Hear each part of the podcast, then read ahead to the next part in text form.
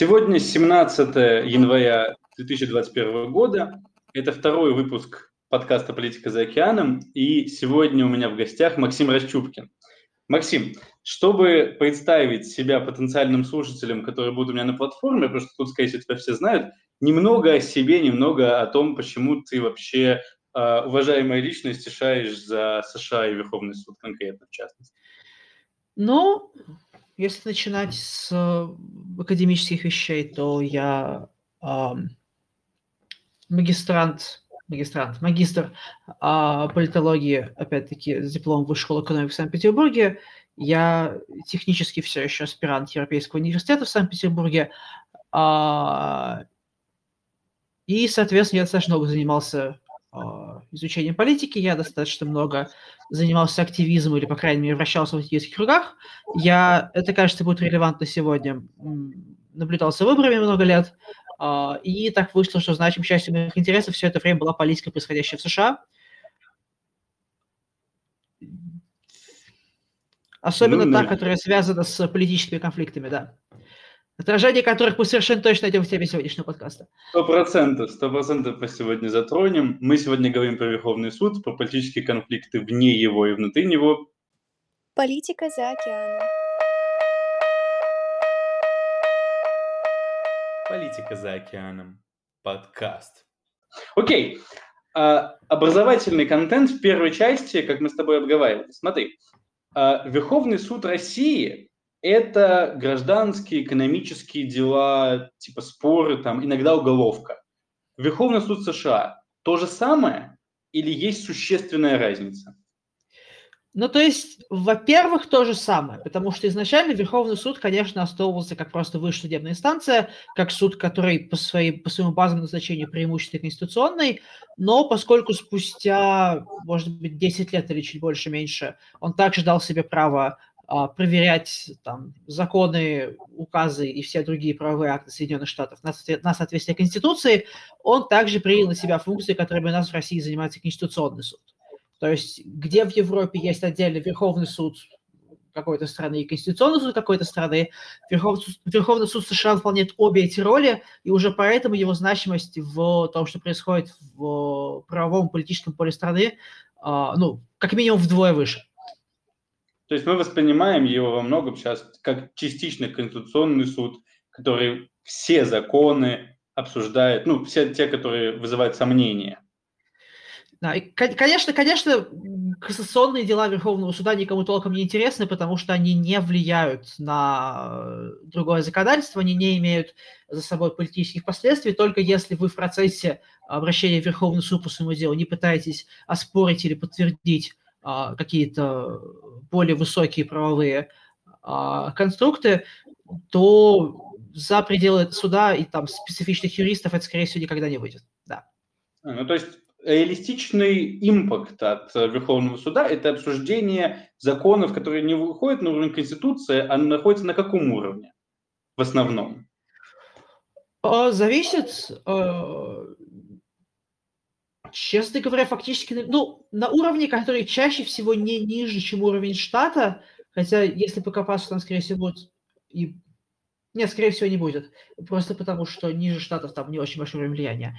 Это и законодательство штатов, в том числе там законы, которые приняты местными парламентами, это губернаторские указы и федеральное законодательство.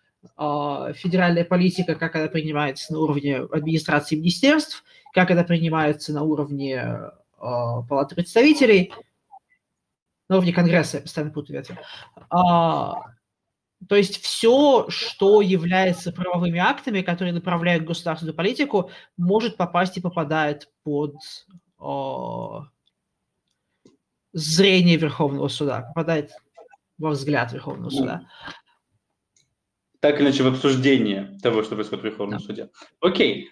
А но Верховный суд – это помимо такой достаточно ну, так, судебной системы, которая сверху смотрит на законодательство в США, это все-таки политический орган или не совсем политический орган? Насколько сейчас это политизированный орган? То есть и то, и другое, только часть или ничего? Сейчас о нем говорят строго как о политическом органе. В какой момент это стало правдой, это сложный вопрос, но это стало правдой достаточно давно. А, просто потому, что Конституционный суд каждый раз, когда решает а, объявить какой-то закон незаконным, ну, не, неконституционным а, или какое-то действие, он, соответственно, вмешивается в политику ну, либо федеральных, либо властей штатов, и это всегда означает, что возникает как минимум конфликт между Верховным судом и этими ветвями, чаще всего такое решение является отражением уже существующего политического конфликта, потому что иначе решение ну, не было бы спорным и не дошло бы до Верховного суда. А, и поэтому политизация Верховного суда – это очень старая вещь. Наверное, самое раннее решение, на которое я точно могу сослаться, это решение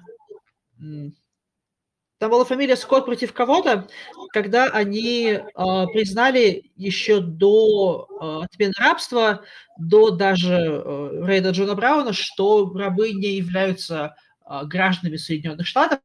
Э, и опираясь на это решение, э, в, точнее, опоре на это решение, они впервые обратились к доктрине, где с опорой на там некоторые базовые права гарантированы в существующих поправках, они могут принимать решения, даже те, которые не обязательно написаны в Конституции, но которые из нее можно достаточно логично вывести. То есть нигде в Конституции США, например, не написано, что э, люди должны быть равными не в вакууме, а в каких-то более конкретных вещах, э, не считая того, где это описано, конечно. А, но Верховный суд, анализируя это, принимает решение, что вот в современном контексте, в той политической ситуации, которая обсуждается, эти э, части Конституции или поправки ее нужно интерпретировать определенным образом.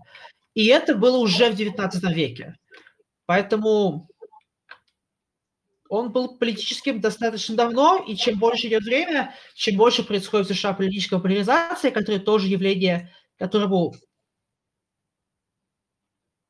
как Которому минимум... стоит посетить подкаст.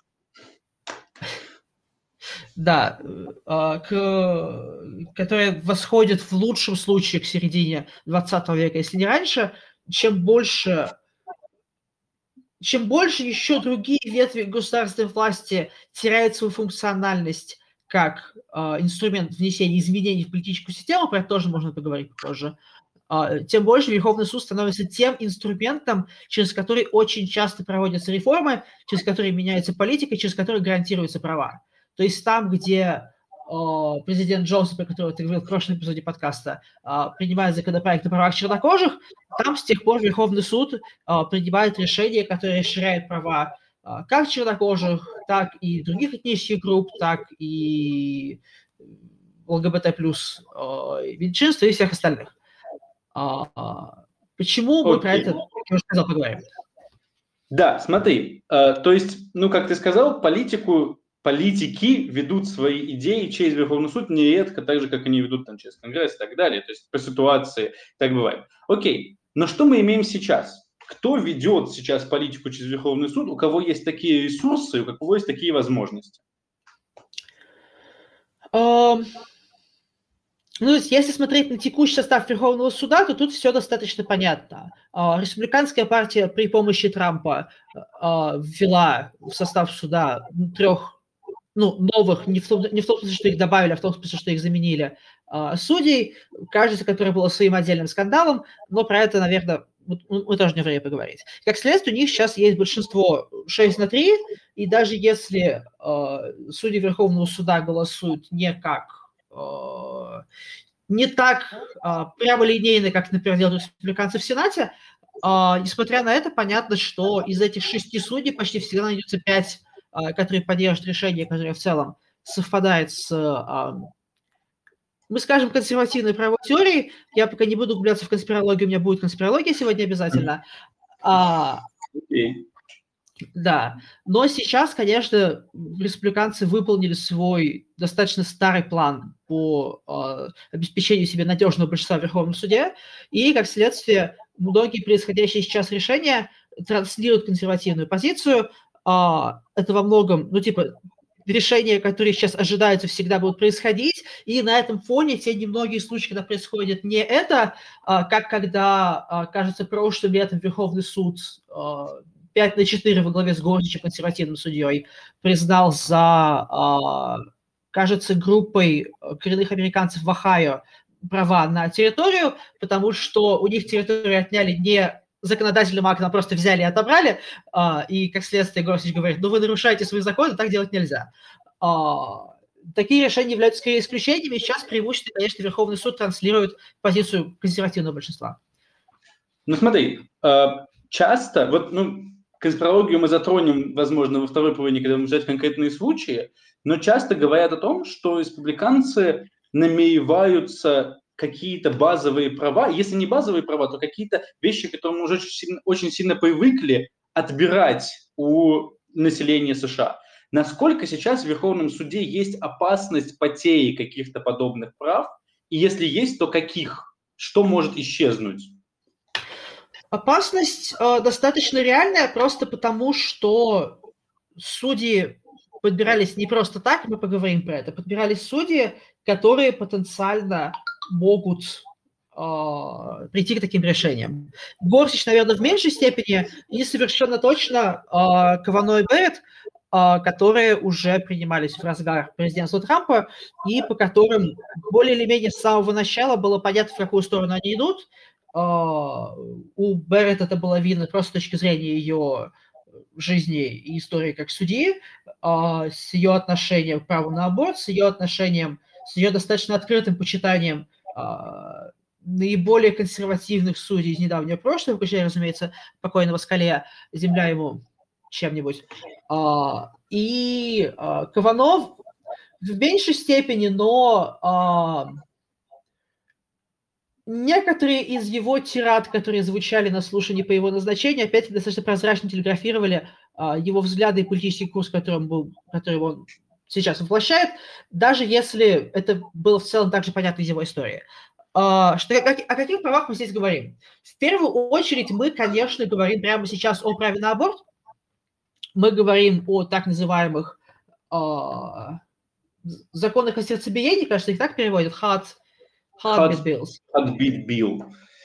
Да, да. Uh, смысл который в том, что они сокращают я не скажу точно, мы скажем, что вдвое а, срок на, срок, на который ты можешь сделать легальный аборт, сокращают его до времени, когда огромное число людей попросту не знают, что они беременны, а, и э, карают за это способами, которые технически не нарушают 14-ю э, поправку, и, как следствие, а, Верховный суд может, не отходя от своей доктрины, считать этот законопроект не противоречит Конституции, при том, что, конечно, речь идет о фактической отмене Роу против Уэйда, а, даже сам, даже само решение Роу против Уэйда не отменяется, и даже об отмене Роу против Уэйда идет разговор, потому что, опять-таки, а, Берет точно, и, кажется, Кавано тоже отзывались а, негативно о, э, об, основ, о об основаниях, на которых это решение было принято. И, конечно, когда их спрашивали при назначении, типа, собирались ли вы отменять Роу против Фейда, они отвечали очень вежливо и уклончиво, что Роу против Фейда – это устоявшийся прецедент. Что правда, но устоявшиеся прецеденты можно отменять. Верховный суд может себе позволить делать. Во-вторых, сейчас это звучит меньше, но точно так же, как мы видели отмену Роу против Уэйда в э, наполеоновских планах некоторых южных законодателей, Точно так же мы сейчас в этих планах видим, например, отмену Обергефела против Ходжеса, то есть э, федеральный закон. Да. А, и здесь вопрос, как далеко и в чем они хотят зайти, это сложный вопрос, а, но очевидно, что огромная часть а, консерваторов никогда не соглашалась с волной а, защищающих права некоторых групп граждан а, законов, которые начались как, как волна, собственно, с Brown v. Board of Education, которая запретила официальную сегрегацию, по крайней мере. А, захотят ли они отменить этот закон? Пока нет. А, если у тебя ну, будет... Я, я верю, что у тебя будет отдельный подкаст про ультраправый тренд в современной республиканской партии, и если они... Я с кем я его проведу. А, кто знает, кто знает. А, да. И если, это, если движение зайдет условно через 10 лет дальше, чем оно сейчас, если трампизм не окажется плохой долгосрочной перспективой, то вполне возможно, что будут, по крайней мере, желающие дойти до этого. Окей. А, раз уж ты уже упомянул аборты, в принципе, давай двинемся в эту сторону и будем уже говорить по конкретному прецеденту, который мы имеем сейчас, который вот обсуждался в декабре, насколько я помню. А, смотри, ситуация такова, что в Техасе приняли законопроект, который, как ты говорил, существенно сократил а, время, в которое женщина может делать аборт. В, ну, я сказал женщина, это ну, термин, который можно по-разному понимать, но в любом случае. Так вот. А, беременные люди, да. Да, беременные люди, скажем так легальная ситуация. Вот ты говорил про детали, про то, что это то, что не нарушает чувственную правку. Можешь немного подробнее рассказать о том, какова уже есть легальная ситуация в контексте абортов и почему решение, ну, законопроект из Техаса не нарушает, по мнению Верховного суда, эту легальную ситуацию? Да, решение Роу против Уэйда было очень простым. Государство не может наказывать людей за аборты. А, может быть, даже каких-то конкретных людей, я не помню точно, было ли там разграничение между людьми, которые делают аборты, и врачами, которые их, ну, делают, но, кажется, защищают, защищаются и те, и другие. А, частично... Частично а, было, было второе решение, которое достаточно сильно повлияло на текущую ситуацию. А, Кейси, я не помню Кейси против кого, но смысл был в том, что после Роу против Вейда основной правовой стратегией ограничения абортов было введение различных э, требований и законов как к самому проведению аборта, так и к врачам, которые могут их проводить. В частности, достаточно быстро аборты оказались за пределами э, того, что может оплачиваться федеральными налогами, и или нет? Было, было какое-то решение, вследствие которого существует такое уникальное явление в Соединенных Штатах, как abortion clinics, ласково называемые абортариями, клиники, которые специализируются на а, том, что касается течения беременности, а, в том числе многочисленных опций а, ну, контроль, ну, предотвращение и прерывание беременности здесь, здесь с точки зрения, здесь с точки зрения самого человека, который находится в риске стать беременным, никакой разницы между этим процессом нет нежелательная беременность до и нежелательная беременность после. А, да. А потом конкретно к этим клиникам, поскольку теперь отдельные клиники, стали предъявляться больше и больше требования, которые, собственно, привели к тому, что в тех штатах, где вводятся такие законопроекты, э, клиник, в которых реально можно сделать аборт, можно посчитать по пальцам на руке, есть целые штаты, в которых клиника одна, я могу ошибаться, по-моему, как раз в Техасе. Одна клиника, или ну точно меньше пяти, на один из самых больших штатов США, который преимущественно сельская местность. И здесь я все-таки сделаю круг назад и скажу, что фактически, конечно, э, можно узнать, что ты беременна до 14 недель, но узнать это, пойти к врачу, пройти все консультации сделать аборт уже достаточно близко к полностью невозможному. И именно поэтому э, мы говорим о том, что это фактически запрет абортов, а не просто урезание прав. Так вот, вот здесь правовая ситуация. А, то есть существует определенный существующий прецедент Верховного суда, говорит о том, что ограничения на аборты не должны налагать чрезмерное бремя. Соответственно, законопроекты, в которых мы насильно показываем женщине УЗИ с ее ребеночком, вне зависимости от того, оправдан это медицински или нет, хочет она этого или нет. Если хочешь сделать аборт, посмотри на ребеночка. А, и, возможно, послушай селективную интерпретацию южных врачей про то, что он там делает, чего он там хочет и какой он миленький. А, но, например, заставлять их получать какие-то дополнительные согласия, освидетельствования и прочее, вот это является, например, зоной, в которой до недавнего времени происходили основные баталии в этой сфере. Что произошло в Техасе? Техас, как я уже обозначил, делает аборты практически невозможными, но при этом он делает очень хитрый трюк. Он не наказывает за это. Он вообще никого по законопроекту не наказывает. Он дает гражданам право судить э, людей, которые... Может, поправишь меня? Они, кажется, не затрагивают трожесть напрямую, только людей, которые, собственно, делают аборты, да?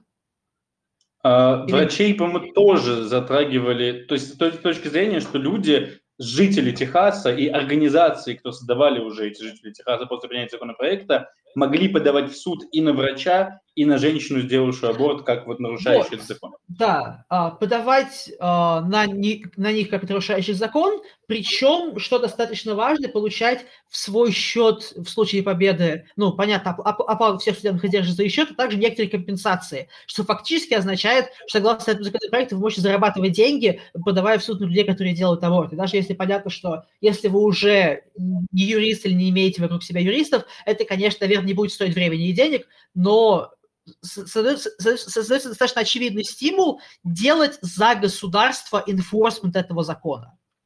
При этом Подожди, технически... Но... Да. да, об этом, вот насколько, ну, я просто сам читал, значит, изучал эту ситуацию, этот аргумент тоже видел, но насколько это может быть реальный прирост? То есть насколько человек может такой сидеть без денег и решить «хочу заработать» и взять именно этот способ заработка денег?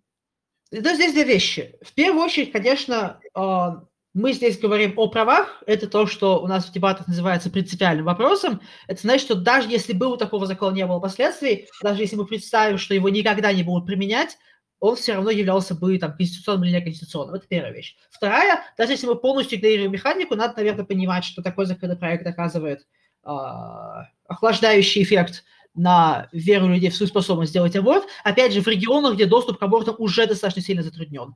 Ну и в-третьих, на самом деле, это не столько история того, что я как вот какой-то, э, значит, техасский фермер с красной шеей поеду в...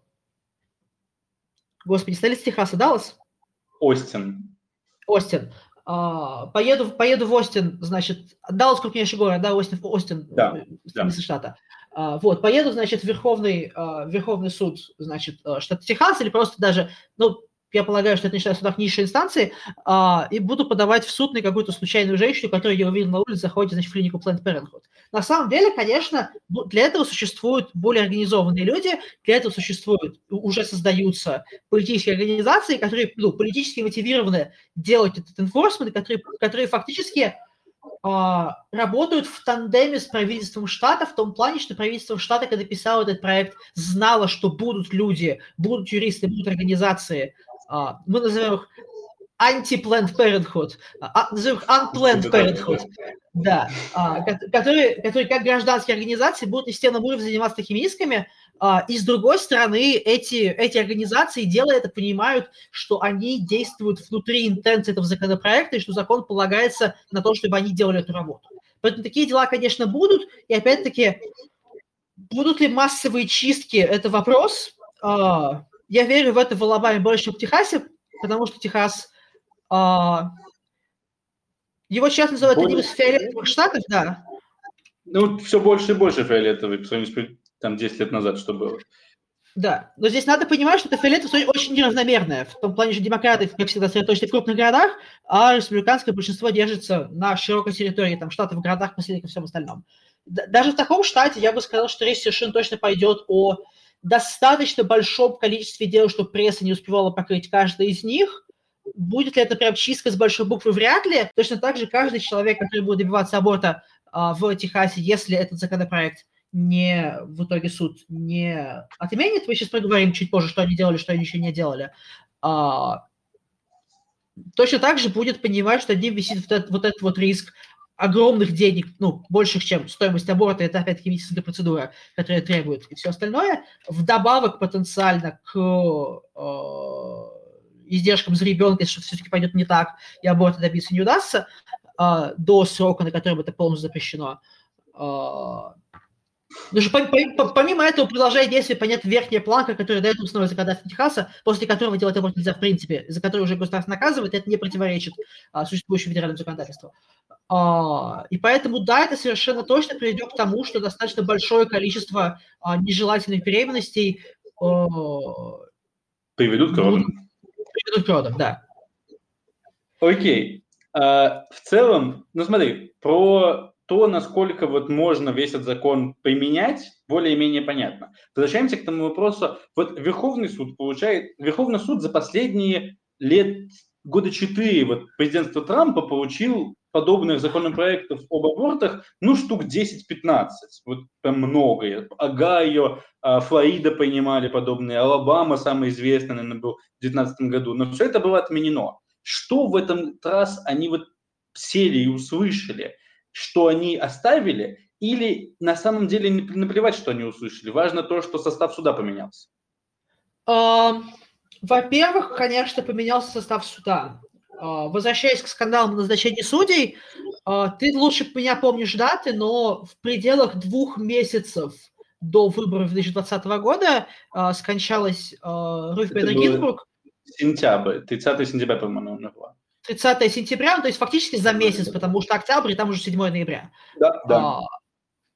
За месяц до выборов скончалась судья Верховного суда Руф Бейдер Гинзбург, одна из... Я не уверен, была ли она самой либеральной судьей, потому что, ну, она тоже старый человек, это консервативные взгляды, но она была во многом символом э, республиканской а, простите, а, либераль, либерального, либерального да, крыла Верховного суда. Она была, она была с самого начала большой защитницей прав женщин. Она, кажется, я не уверен, была ли она первой женщиной в Верховном суде, но точно самой старшей на момент. Нет, она была второй, второй женщиной. Она была, первой, ну, кстати, была республиканкой. Да, вот так, да. То есть она была первой э, женщиной в либеральном крыле, и уже сейчас у нас есть в Верховном суде э, Кэган и Сатомайор, обе из которых были назначены при Обаме. Э, и в этом плане смысл в том, что Руф очень долго была единственной женщиной в Верховном суде.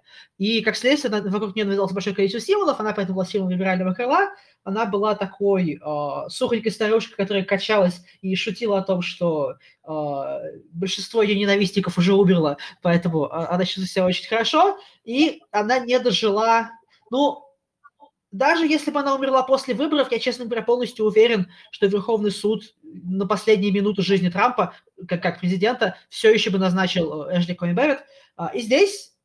Сенат, я ухожу... Верховный суд назначает.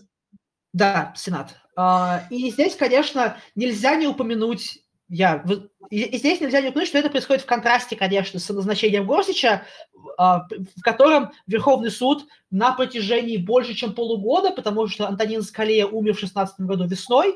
А, в феврале феврале, он даже до весны. Он умер, он умер в феврале, и Госчи назначили, получается, только в январе, январе месяце, когда Трамп. Да. То, то, то, есть, а, то есть Верховный суд год сидел без судьи, потому что, как говорил тот же самый МакКоннелл, который все еще возглавляет э, республиканцев в Сенате, а, граждане должны принять решение на грядущих выборах, а, и до тех пор мы считаем, что это не демократично, причем они даже не отвергали кандидатуру Гарланда, которую предлагал Обама. Гарланд был, к слову, такой очень сильно центрист, даже если либеральный, специально для того, чтобы они могли его одобрить. А, они просто отказывались назначать слушания в принципе, говоря, не-не-не-не, мы дождемся выборов. Здесь выборов они дождаться, конечно, не стали. А, были аргументы о том, что, вообще-то говоря, Обама мог, опираясь там на какие-то на какие законы, если Сенат отказывается исполнять свою работу, Обама бы технически мог аргументировать, что он имеет право назначать судей Верховного суда напрямую, ну, если Сенат ничего не делает. Но Обама этого делать не стал во многом по такой старой демократической привычке держать принципиальную планку, которая республиканцев очень мало беспокоит последние лет 15.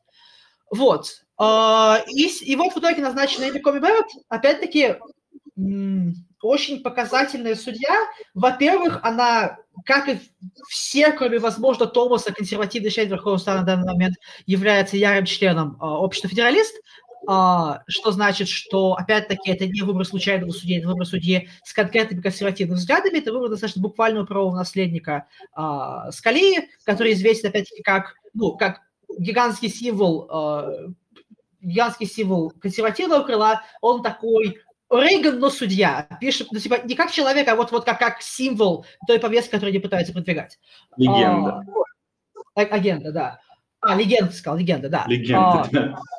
Да, агента. А, она, значит, женщина, она, она, во-первых, женщина, что очень важно, республиканцев они очень любят начать представителей меньшинств, чтобы потом продвигать ту же сампиорскую партию, чтобы их не могли обвинить в том, что они, собственно... Как вы можете быть против женщин, если назначить судью женщину? О чем вы вообще говорите? Да, если бы были против женщин, вы назначили мужчину. А, и она, в общем, достаточно очевидно поставлена именно а, если только Иванов можно сказать, что он поставлен, чтобы делать то, что хочет республиканская партия, потому что он такой человек, то про Коми Берг можно сказать, что они выбрали судью, который искренне верит в то, что право на аборт – это не что-то, а не что-то хорошее, б, не что-то, что э, Верховный суд должен легислировать, э, и поставили ее в том числе на этом основании.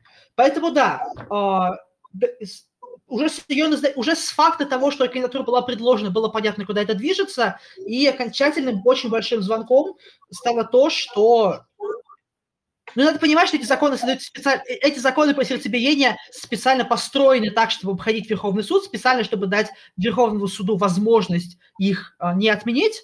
А, Это первый раз. Да, да, да, я понимаю. были отвергнуты Верховным судом.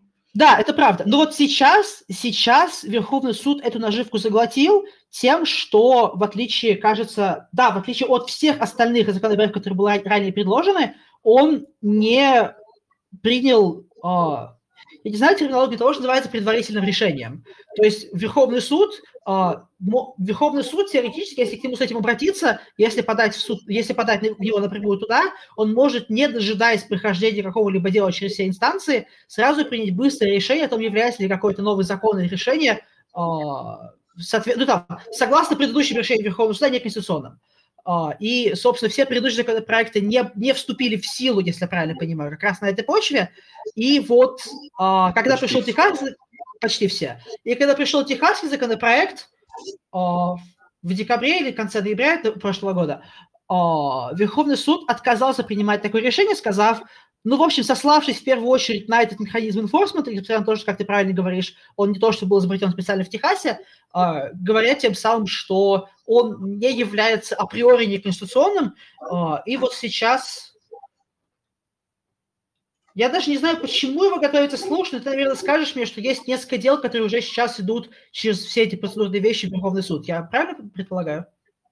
А, ты имеешь в виду дела, которые подходят под правила, установленные законом в Техасе. Да.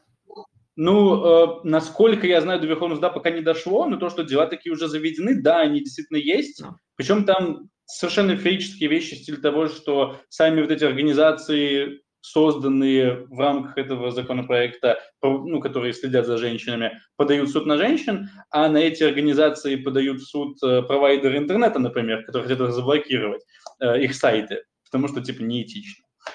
Окей, но ну, давайте это, поговорим... Запрещать аборт – это неэтично тут как бы. Да, но запрещать э, сайты, запрещающие аборты, ну, тоже непонятно, этично или нет, Верховный суд разберется, или другие суды. О том, что сейчас. Смотри, эти законопроекты, которые сейчас вот я упомянул, это уже следствие. А реально ли вернуться к техасскому законопроекту и что-то с ним делать на чисто процессуальной основе? Или даже если это процессуально реально, но все равно никогда не случится, пока, условно говоря, не поменяется состав Верховного суда. Что ты имеешь в виду под вернуться к законопроекту? Ну, в смысле... Э, смотри, республиканцы за 5 лет существования, нет, не 5, 10 лет уже существования Обамакер подали в суд на Обамакер раз 15. И он доходил до Верховного суда, ну, из этих 15, ну, может, там 50 раз, вот 15 раз дошел до Верховного ну, суда. Ну, и части Обамакера были признаны конституционными отменены. Да, да, но суть в том, что полностью не было отменен. Вот они, типа, Верховный суд принимает решение, что это конституционное решение, а республиканцы возвращаются, потом подают новые прошения и все такое. Вот демократы явно не собираются просто так понимать и говорить, ой, ладно, пусть приняли техасский законопроект и все. Вот насколько вероятно то, что это может вернуться в Верховный суд и будет принято другое решение? Здесь я совершенно точно скажу, что я политолог, а не юрист, особенно не, не юрист американского права, что значит, что я не смогу а, проанализировать закон детально и сказать, какие части там потенциально могут устоять, какие нет. Понятно, что с чисто той точки зрения, которую я описал, с точки зрения того, что это закон с множеством самых разнообразных проблем, то есть, условно, если бы, например, это был было ли, ли, было ли бы другое отношение к этому законопроекту, если в качестве срока был поставлен срок, за который реалистично сделать аборт, если ты там начинаешь проверять это сразу же после дочери, когда ты с кем-то занимался сексом без, без, без контрацепции. Допустим. Э, сколько вообще, типа, базовые текущие ограничения? 26, 25? Ну, 26 стоял. Но это зависит тоже, ну, то есть в некоторых штатах это, типа, Э, весь срок э, можно делать, хоть последний день. Да. А в некоторых штатах он типа ну, к 20 приближается. 26, по-моему, стандарт. Угу, да. Здесь, кстати, тоже маленький интересный момент в том, что, конечно, Роу против Вейда опирается в вопросе сроков на то, что называется viability, то есть выживаемость э, плода за пределами э, матери, и это значит, что чем лучше развиваются наши средства по поддержанию жизни новорожденных, чем более ранние роды становятся стабильно возможными, тем это право сокращается, что а, интересно и немного тревожно. А, но это, это, наверное, это, наверное, это, это, наверное, уже к дебатам о том, нужен ли такой срок в принципе, или мы предполагаем, что на любом сроке между врачом и матерью должен, должно быть достигнуто разумное решение, и что просто так убивать новорожденных никто, никто не будет. Это отдельные дебаты. Можно к нему вернуться? Может быть, да, может быть, нет. Я вполне себе, я могу себе представить ситуацию, в которой Верховный суд достигает некоторого компромиссного решения, в больших кавычках, внося в законопроект некоторые поправки, возможно, выводя одну из, одну из этих групп, например, самих роженец а, из а, под его действия, или там внося какие-то процессуальные требования, или отменяя дополнительные компенсации за устав, за там, успешную победу в этом деле, оставляя только компенсацию издержек, или наоборот, отменяя компенсацию издержек, оставляет на решение каждого отдельного суда комментировать их или нет. Я не знаю, насколько это автоматическое решение проведете, поэтому я могу нести полную ерунду, потому что, опять-таки, я не юрист. То есть вполне возможно, что такие правки могут быть внесены, и законопроект может остаться в очень сильно ущербном или почти функциональном виде. Ты считаешь, как Обамакер сейчас может намного меньше, чем изначально в него вкладывалось, при том, что да, это при том, что Обамакер, в принципе, изначально был компромиссный законопроект, который первоначально был написан республиканцами, и уже потом республиканцы на этот компромиссный законопроект всеми силами пытались отменить и отменили бы, если бы не покойный Джон Маккейн. Да. Вот. Окей. А... Смотри, ладно, давай с абортами более-менее понятно, давай двинемся к более новой теме, которая вот пришла на прошлой неделе, и это обязательные вакцины. Mm-hmm. Сейчас, я уже рассказывал на предыдущем подкасте, что для Джо Байдена обязательная вакцинация – это вообще главный пункт его плана по борьбе с ковидом. А насколько ты вообще, ну, то есть я, мы с тобой говорили уже про э, аборты и, в принципе, касались этого э, законопроекта. Насколько в контексте вакцинации ты изучал конкретные вот, ну, идеи, с которыми стал, которые предлагал Байден, и реакции штатов и судов на них? Ну, законопроект, э, ну, указ Байдена, если я правильно помню, который был отвергнут Верховным судом несколько дней назад, э, касается э, обязательства работодателей либо вакцинировать всех своих сотрудников, либо поддерживать э, регулярные проверки и маски, то есть те же фактически стандарты э, борьбы с коронавирусом в местах, ну, фактически массового скопления людей, если это завод или, или офис или что-то еще, которые, например, мы сейчас а, проходим каждый раз, когда мы идем на какое-то мероприятие. Вот мы идем там в университет на турнир по дебатам, и вот у нас у всех должен быть uh, QR-код, uh, как минимум, uh, в идеале QR-код и ПЦР, очень много мероприятий в России сейчас делают именно так, когда могут себе это позволить. У меня, например, я работаю на некоторую, на некоторую технологическую компанию, у нас был офлайн корпоратив они, а, требовали QR-коды, б, проводили ПЦР за ну, дни до, до этого, для того, чтобы все это мероприятие или в случае, с, в случае с длительными периодами вся эта работа могла пройти, не превращаясь ну, в а, массовое заражение как минимум, массовое убийство в худшем случае. А, с омикроном это в меньшей степени, но от омикрона люди тоже продолжают умирать. А, вот. И здесь, соответственно, эта стратегия для Байдена очень важна, потому что, ну, есть два способа делать так, чтобы от коронавируса не было массовых смертей. Первое, делать так, чтобы люди не пересекались, причем особенно не пересекались в помещениях, потому что, ну, аэрозольное распространение, чем дольше ты сидишь в комнате, тем больше что заразишься, в маске ты или нет.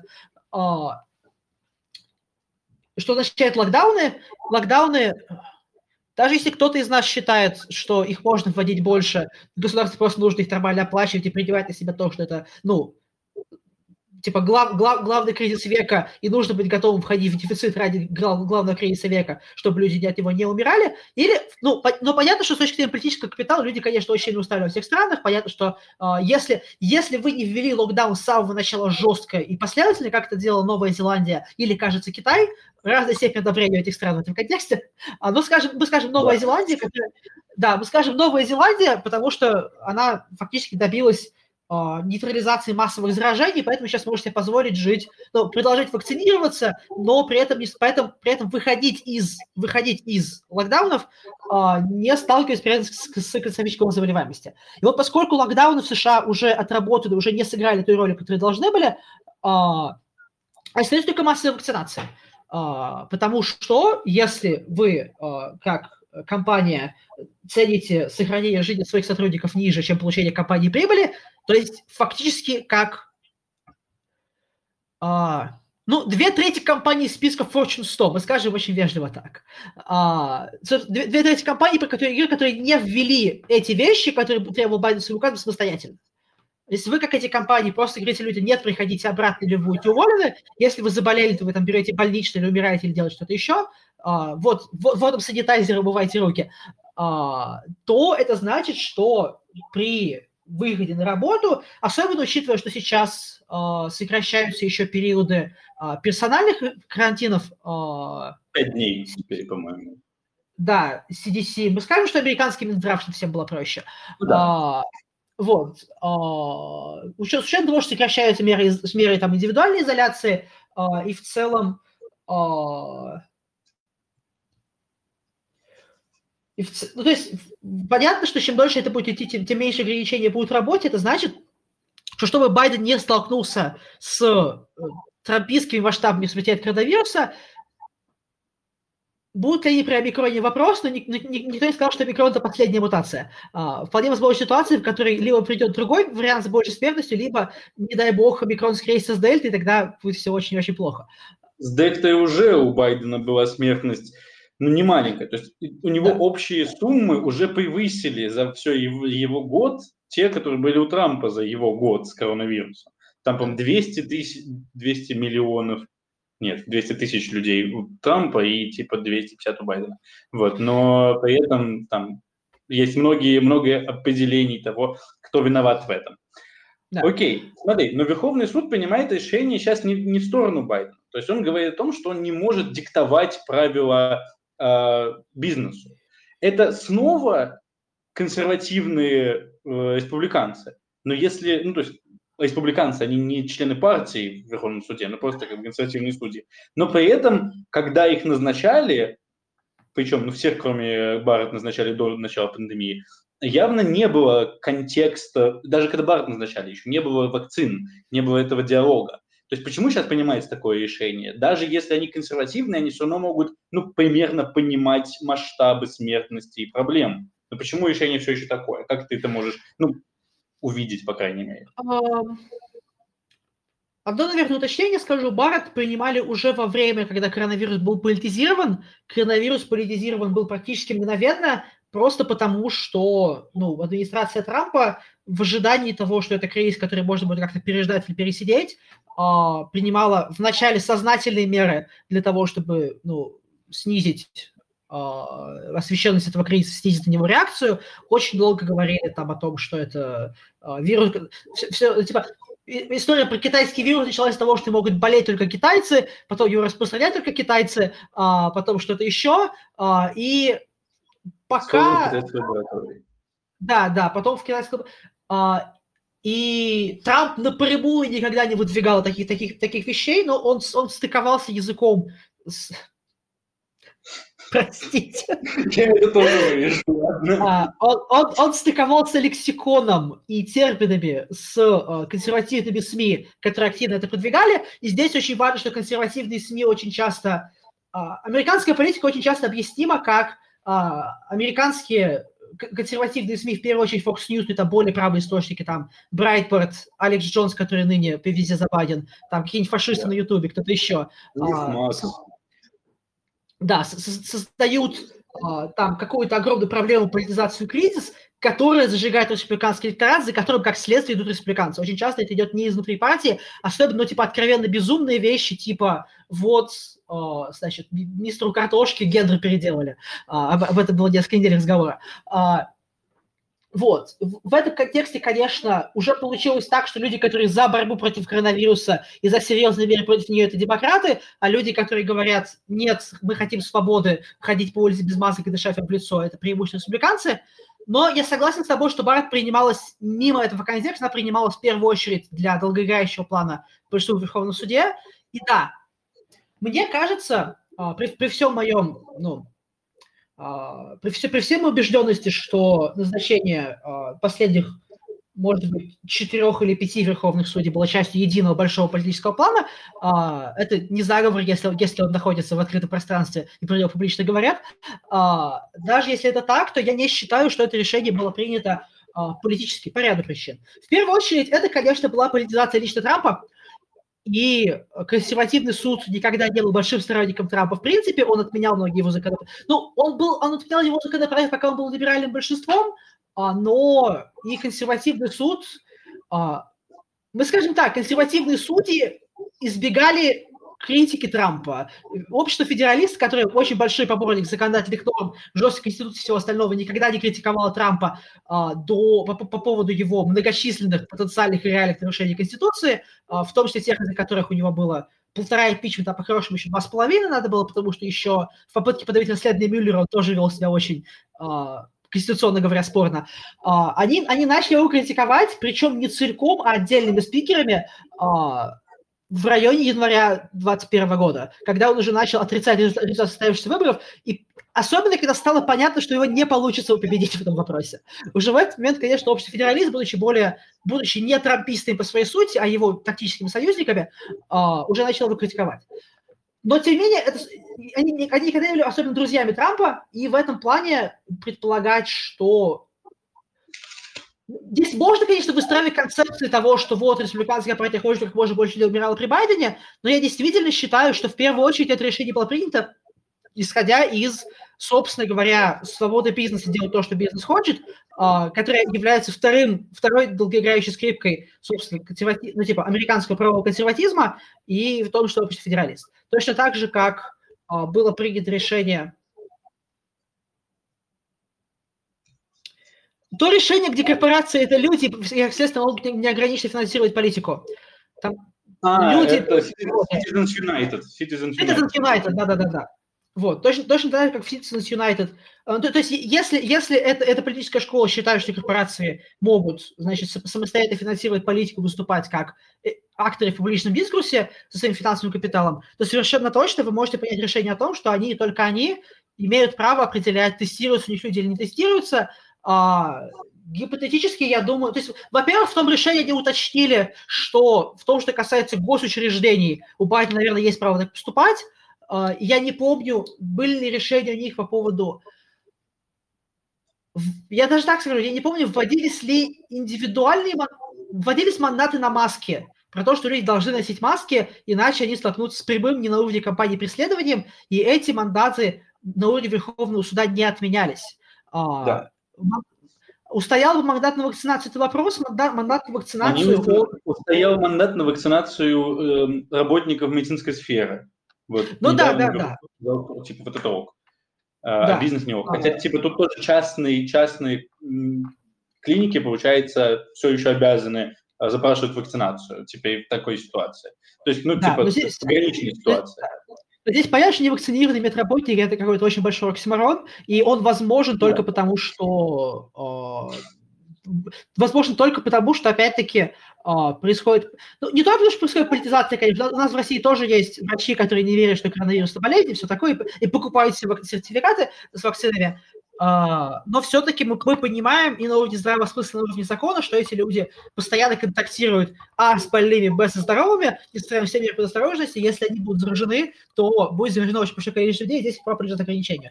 И здесь, да, поэтому я думаю, что та разница, которая проведена между мандатами, которые устояли, и этим мандатом, который был отвергнут, как раз таки заключается в том, что он, он напрямую диктует всем частным компаниям, а, что им делать с точки зрения внутреннего управления своей компанией. То есть точно так же, как а, если, то есть, с, с правовой точки зрения это эквивалентно, как, это эквивалент того, что Байден обязал бы, я не знаю, а, все корпорации создать профсоюзы независимого руководства или все корпорации ввести, ну, это, это моя лошадка, я знаю, а, или там все корпорации ввести представителей от там нижних рабочих в совет директоров, и вот все такие вещи Верховный суд бы отверг вне зависимости от своего мнения по этому поводу, просто потому что это нарушает права бизнеса. Причем не права бизнеса подавили профсоюзы, которые отдельно защищены законом права США, конечно, а, но и, в принципе, право бизнеса управлять, ну, бизнесом. Ну да. Окей. А, в принципе, с вакцинами понятно. Очень заинтересовало, ну давай, немножко конспирологии. То, что ты уже упомянул. Последние пять назначений верховных судей – это в обратном порядке. Барретт, Кавано, Горсуч, неудавшиеся назначения от Обамы вот в 2016 году, а до этого были Киган и Стамайор. Ну, допустим, вот пять – это Киган и Стамайор. Ты говоришь, что это все часть одного единого плана, но настолько разные первые два и вторые три, почему один план? Или это два плана а, разных президентов? Ну, во-первых, это, да, надо, надо, надо поговорить про то, чем это отличается от нормальной политизации Верховного суда, потому что без этого это, конечно, звучит очень странно. Это правда, что Верховный суд задолго до того, о чем мы говорим, задолго до создания общества федералист, уже воспринимался как политизированный орган, просто потому что а, президенты назначали судей, которые более совпадали с ним по взглядам правовым, а, и больше того, а, это было бы понятно, но также характерно то, что эти судьи потом запланированно уходили в отставку в периоды, когда правил президент соответствующей партии, или, или даже тогда, не, не важно, когда был президент, а именно когда у этой партии было бы возможность спокойно найти другого судью. Собственно, а, многие радикальные демократы, опишем их так, они не обязательно социалисты, потому что Руф Бейдер Гинзбург не была социалистом сама по себе, она была просто либералом.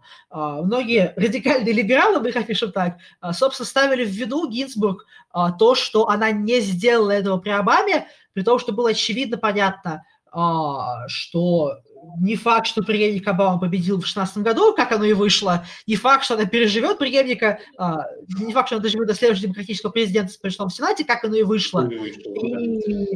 И, и это окно, для, это окно закрылось для Гинзбург в 2010 году, когда Обама ну, совсем потерял большинство в Сенате.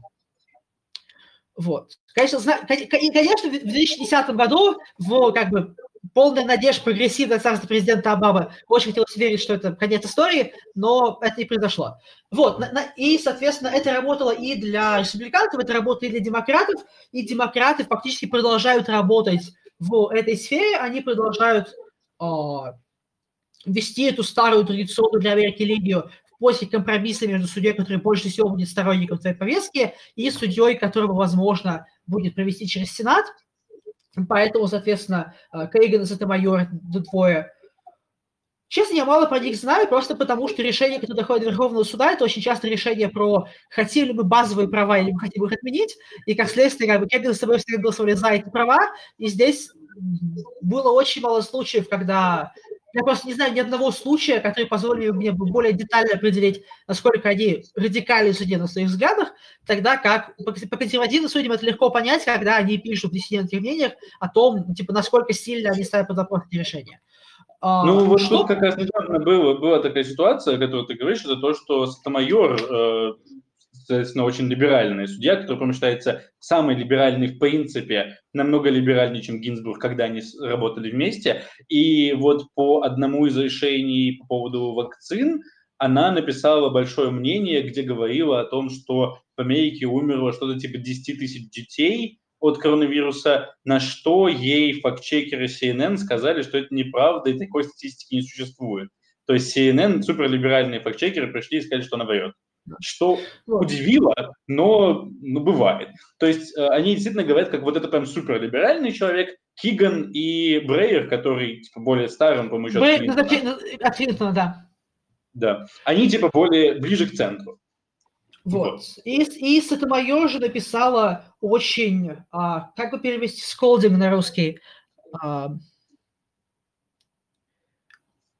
мы скажем, мы скажем, настолько, настолько горячее мнение, что уже обжигающее, как раз в э, диссенте по поводу неотмены техасского законопроекта, э, она очень сильно говорила о том, что танцы вокруг этого решения подрывают всю репутацию Верховного суда, И если произойдет так, что права Верховного суда в будущем будут как-то ограничены, или он будет как-то реформирован, это будет вина этого консервативного большинства, что, если это произойдет, шансы есть, абсолютно правда. А, ну, ну, это сейчас не про них. И, с другой стороны, Гарланд, которого не назначили, Гарланд сейчас, кажется, получил какой-то министерский пост в качестве компенсации. Он министр юстиции, ген, генпрокурор. Да, да он, он возглавил Минюст, да. А, Гарланд, с другой стороны, по сравнению с ними, практически центрист. Он, наверное, он, наверное, левее Брейера, но я не знаю. А, вот, да. Что поменялось? А, поменялось две вещи. Первое, произошла определенная консолидация правовой доктрины среди о, консервативных судей. То есть мы говорим там не о какой-то, как часто происходит в США, там экспериментальной ткани, в которой там от штата к штату фильтруются там разные мнения, проводятся разные эксперименты, происходит дискурс, сколько о том, что одна группа судей, происходившая вначале из одного университета, расширявшая свои взгляды, сформировала для консервативных судей более или менее единую повестку. Повестку, которая базируется, для краткости мы скажем, на двух вещах. На... Нет, давайте просто перечитаем, потому что мы открыта Википедия. А, так, так будет проще на всех. А... Ну, Википедия говорит, текстуальные оригиналистки, это правда. Я пытаюсь понять, было ли что-то более, более прикладное.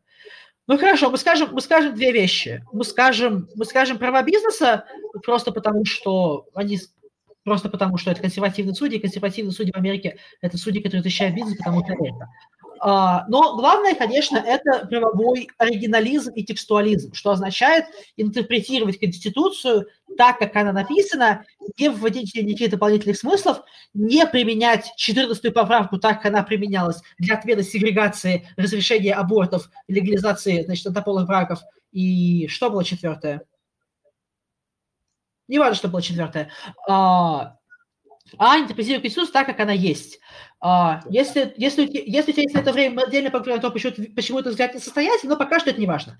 А, пока что не важно. Пока что важно, что, что, единая повестка, из которой достаточно быстро республиканская партия начала черпать таких судей эксклюзивно. Здесь мы говорим даже не о там, пяти, запятая трех из них при Трампе, судей, которые были назначены республиканской партии, мы говорим про буквально всех судей, которые были, ну, возможно, не буквально всех, хорошо, факт-чекинг, но абсолютного большинства судей, которые назначал Трамп, и эти назначения очень часто называются главным самым устойчивым, самым большим реально наследием Трампа, просто потому что судьи назначаются надолго, и он очень сильно этими назначениями, назначениями, которые опять-таки были возможны только потому, что республиканская партия держала эти места не закрытыми, препятствуя назначению судей, поскольку они тоже, например, через Сенат. Они держали эти места открытыми очень часто, ну, очень большое количество времени, только благодаря тому, что республиканская партия последовательно держала эти места для того момента, когда наконец-то придет какой угодно консервативный президент, за которого студент будет выбирать общий федералист, что общий федералист для Трампа по сути, делала. Там просто не было своей судебной политики. Он никогда об этом не думал. А... Да. Да, да. Э, Наш, нужно пояснить для слушателей подкаста, что Максим говорит про судей не Верховного суда уже сейчас, а судей окружных судов, конкретно судей там Верховные суды штата иногда, или округа, которые из федерального центра диктуются вот на несколько штатов коллективно. Вот. Потому что это, это, это и судьи, которые принимают решения или не принимают, которые могут или не могут сидеть в Верховном суда, в том числе принимают, ну, в том числе из текста этих решений, и тем основание для этих решений очень сильно может зависеть, пойдет ли делать Верховный суд или нет. А, судьи, этих, судьи на этих должностях, это в нормальном мире, ну, в мире до настолько большая поляризация, что есть смысл воспринимать мир как, типа, единый политический институт, а, с того времени а, судьи этих судов – это судьи, которые в первую очередь воспринимают как кандидаты в Верховный суд, поэтому в будущем, а, соответственно, демократическая партия будет выбирать намного более суженного пула судей. А, ну и, конечно, судьи Верховного суда. Совершенно точно начало этой политики можно отследить э, к началу президента Обамы, потому что МакКоннелл публично заявил в 2008 или 2009 году, нет, Скорее всего, в десятом... Это вопрос. Либо сразу после выборов Обамы, либо сразу после получения большинства МакКоннелл заявил, это разница в два года, а, что он не позволит Обаме назначить ни одного судью. А, и, собственно говоря, они последовательно эту идею преследовали. Сенат фактически не выполнял свои полномочия по назначению судей в течение еще Шести лет? 6 лет, потому что Обама переизбрался, а, для того, чтобы пришел, пришел президент, который это нас сделает, и для этого, для этого президента у вас был готовый пакет судей, и в том числе а, здесь отдельный вопрос, выдвигались ли вперед кандидаты, которые были готовы преследовать в суде, которые отдельно преследовали бы а, значит, те решения, которые наиболее выгодны республиканской партии напрямую. А, И я скажу точно, да, для Беррета Кавано про все назначения говорить тяжело, я не думаю, что есть так много судей, которые, которые нас- настолько сильно политизированы, да. Но важно то, что, что это была последовательная стратегия республиканской партии захвата, если не контроля над большинства в судебной ветви власти, а, и они это успешно сделали. Окей. Спасибо. Это, напоминаю, была конспирологическая теория. Нет никаких ну, вот, документов, которые подтверждают, Общество, общество что... террорист. Нет, она может существовать. э, Просто э, нет документов, которые утверждают, что они диктуют э, Сенату, республиканцам в Сенате свои позиции. Хотя это вполне реалистичная история, но не будем судить. Окей. А, последний вопрос, потому что подкаст должен быть в некоторых разумных рамках. Смотри, республиканцы в общественном большинстве. Байден явно не очень в восторге, потому что его решения уже отменяются. Социалистическое, ну, радикально-либеральное крыло уже до выборов Байдена активно говорило про изменение Верховного суда в виде добавления новых судей. Реально ли это? Пойдет ли на это Байден, если вдруг будет такая идея? Или это, не знаю, там, политическая смерть? Или это э, республиканцы преувеличивают опасность этого? А, Для, для краткости, для, для- для- очень короткого введения нюанса, я, наверное, скажу, что есть огромные, огромные долгостоящие проблемы с Верховным судом. Очевидно, что все американское законотворчество не может полагаться на систему ограниченных функциональность, о которой, мы, о- о которой мы говорили в течение всего этого подкаста, поэтому существует множество проектов реформы Верховного суда тем или иным образом. Либо полноценно узаконить либеральный или консервативный статус верховных судей, а, который фактически был правда уже десятилетия, и законодательно обеспечить какой-то между ними баланс, вместо того, чтобы каждый раз политики притворялись, что мы просто назначаем нейтральных судей, а вы это политизируете, потому что вы не любите, а, когда мы назначаем судей. При том, что, типа, в 6... Это правда в 100% случаев, и в 30 это правда очень сильно, по сравнению с, типа, с, с этим, да. Да. А, Есть, а, есть проекты по целенаправленной деполитизации Верховного Суда тем или иным образом, введение там определенных там а, кодексов, правил, мер, которые ограничивают такие действия. Планов реформ много, и вполне возможно, что это будет компромиссным решением на то давление, которое возникает сейчас на Байдена снизу. Решение, господи, давайте просто упакуем, упакуем Верховный суд, основывается на двух вещах. Во-первых, на э, специфичном прецеденте. А, Франклин Делано Рузвельт а, п- пытался это сделать для того, чтобы продвинуть а, его экономический новый курс. Проект экономических реформ, который по-прежнему считается для демократов самым большим экономическим достижением в истории. Отсюда, собственно говоря, и название Green New Deal, собственно, как новый курс, только зеленый. А, что в общем- Что в общем и целом правда, потому что это действительно не экологическая реформа в первую очередь, это реформа экономики с фокусом на экологию. Да. а, И он, соответственно, тогда, тогда а, собственно, это решение... Он в, итоге он в итоге не увеличил, да, их было 9, осталось 9, или их было 7. Да, да, их осталось 9, он не поменял, Да. просто говорил. Да. Да, и второй факт, возможно, ну, одновременно практический и, э, может быть, эмоциональный, который о том, что э, вот республиканцы фактически украли у нас э, три места в суде. Есть аргументация за все три случая, потому что два, про, про два назначения мы говорили, почему они воспринимаются как нелегитимные, А, или, по крайней мере, почему, по крайней мере, одно из них даже признано нелегитимным, потому что основали их право противоречия друг другу. Да. Да, и Кавано был назначен потому, что судья, который тогда считался, э, типа, центральным промежуточным судьей, ты мне скажешь, как его фамилия. Не А, важна его фамилия. Да, не уверен, что я понимаю, о чем ты, но продолжай. А, Судья Верховного суда, у которого еще был ассистентом Кавано, но который считался тогда в суде, ну, типа, средним голосом, ушел в отставку после администрации Трампа, очевидно, при этом понимая, что он освобождает место для более консервативного судьи. Очевидно, это, ну, типа, это маловероятно, что произошло просто так. И, как мы видим, Кавано точно был его ассистентом, кажется, Берретт тоже была его ассистентом, и здесь, здесь вполне возможно, что Берретт была ассистенткой Скалии. Она, она, а, не могла Скали, да. ну, Кавано был его ассистентом, да. А, здесь, здесь, здесь, насколько заговор или не заговор, это вопрос, но то, что... Энтони Кеннеди. Кеннеди, да. Но то, что Кеннеди целенаправленно снялся, а, зная, что Трамп назначит вместо него более консервативную судью, это правда. А, здесь, наверное, меньше всего вопросов к этому, но больше вопрос там к личным скандалам вокруг Кавано, который, опять-таки, в нормальном мире, если бы речь не шла о назначении, опять-таки, за считанные дни до выборов в Сенат, должны были бы заставить республиканскую партию убрать Кавано и просто предложить другого кандидата, а, потому что там очень много личных скандалов было. А, в общем, вот, вот теперь появились три места, каждый из которых мы там на политическом и эмоциональном уровне оспариваем.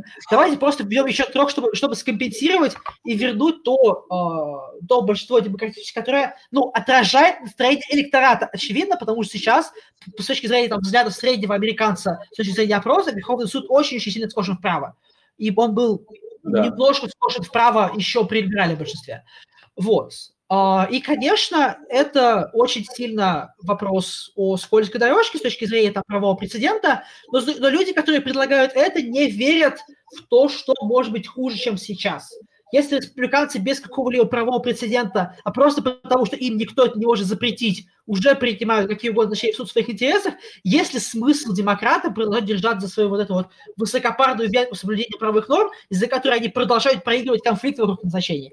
А, или просто надо начинать принимать те решения, которые нужны для того, чтобы демократическая партия добивалась своих целей, а не просто продолжала говорить, что они пытаются добиваться своих целей, но, к сожалению, есть вторая партия, поэтому снова не будем ничего делать, республиканская партия тоже не будет ничего делать, они просто будут нас критиковать, нам мешать. А, вот сейчас в 2022 году МакКоннелл уже заявил, что до выборов у них не будет своей законодательной повестки, потому что зачем законодательная повестка, если можно просто мешать демократам что-либо делать. Байдена. Да. А, и на этом фоне назначение трех новых судей кажется этим группам э, оправданным. И на эмоциональном уровне, честно говоря, очень сильно понимаю. Э, я тоже большой сторонник того, что эта эскалация не закончится мирно. Мы здесь имеем, ну, типа, исторический курс и конфронтацию, который, скорее всего, 6 января было не последним. 6 января не было концом, 6 января, скорее всего, было началом, которое в будущем отзовется более сильными конфликтами. Терактами точно. Я не верю, что будет гражданская война, гражданская война, но сам тот факт, что мы снова не говорим, должен говорить о градусе поляризации, а, в которой сейчас система находится. Байден, ну, конечно, да, до чего это Байден, ну, да, мы уже, мы уже столкнулись типа, с, с, с попыткой насильственного переворота со стороны, а, мы, мягко скажем, избиратели этой партии, хотя, конечно, совершенно точно правые медиа и правые политики, в частности, Круз и Траб и все остальные, очень сильно вложили, если не в прямое подстрекание, то в разогрев этой истории. А, я скажу, что если прямое подстрекание, ты со мной не согласишься. Это типа, поле дебатов. Ну, там я могу сказать, что кто-то это делал, а кто-то в это не делал, потому что каждую ситуацию нужно рассматривать отдельно. И, и никто из них не понес ответственность, да. Да. Понесут, да. тогда поговорим. Окей. Так, так вот, так вот, я, я, я писал... Давай, давай. Оч, оч, очевидно, что Байден этого не хочет, потому что Байден и по происхождению, ну, центрист, компромиссионист, все остальное, это то, почему его назначили сейчас как человека, ну, назначили, в смысле, выдвинули от демократической партии.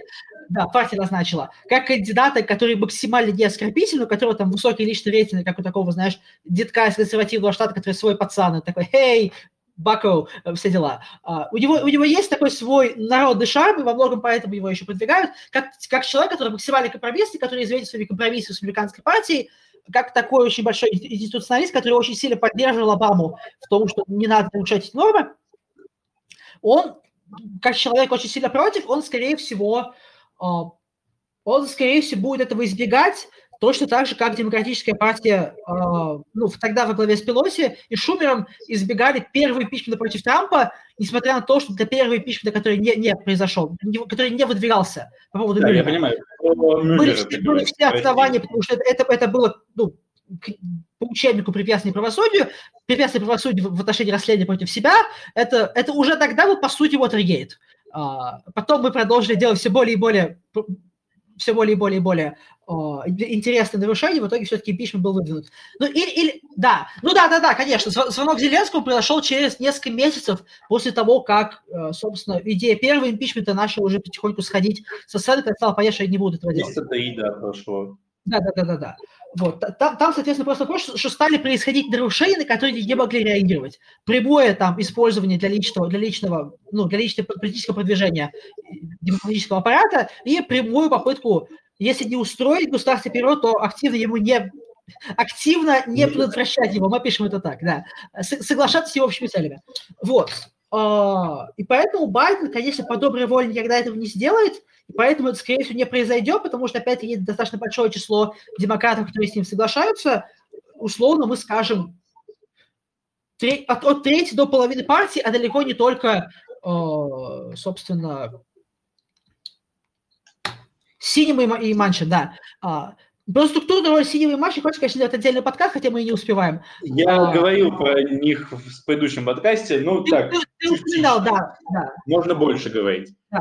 Да, два слова, конечно, в том, что Сенат устроен так, что если бы не были они, были бы кто-то другой, потому что Сенат всегда будет более консервативен, чем остальные части законодательства, как следствие, всегда будут относительно... Или более либерален, чем консервативная палата представителей.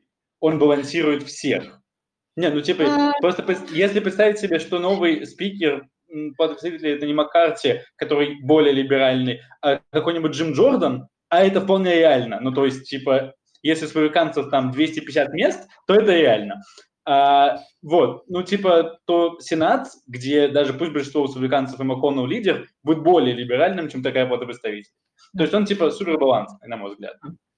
Ну, мне кажется, про это реально нужна вторая часть, потому что там есть несколько слоев тому, почему существующая система как Верховного суда, так и Сената предвзято в пользу ну, числа штатов, и как следствие, опять-таки, по неизбежной причине предвзято в пользу республиканской партии, но это, правда, совсем отдельная история. Как следствие, ну, возвращается к тому, что Байден этого сделать, делать не будет, и либо это закончится ничем, и Верховный суд продолжит диктовать, консервативный продолжит диктовать.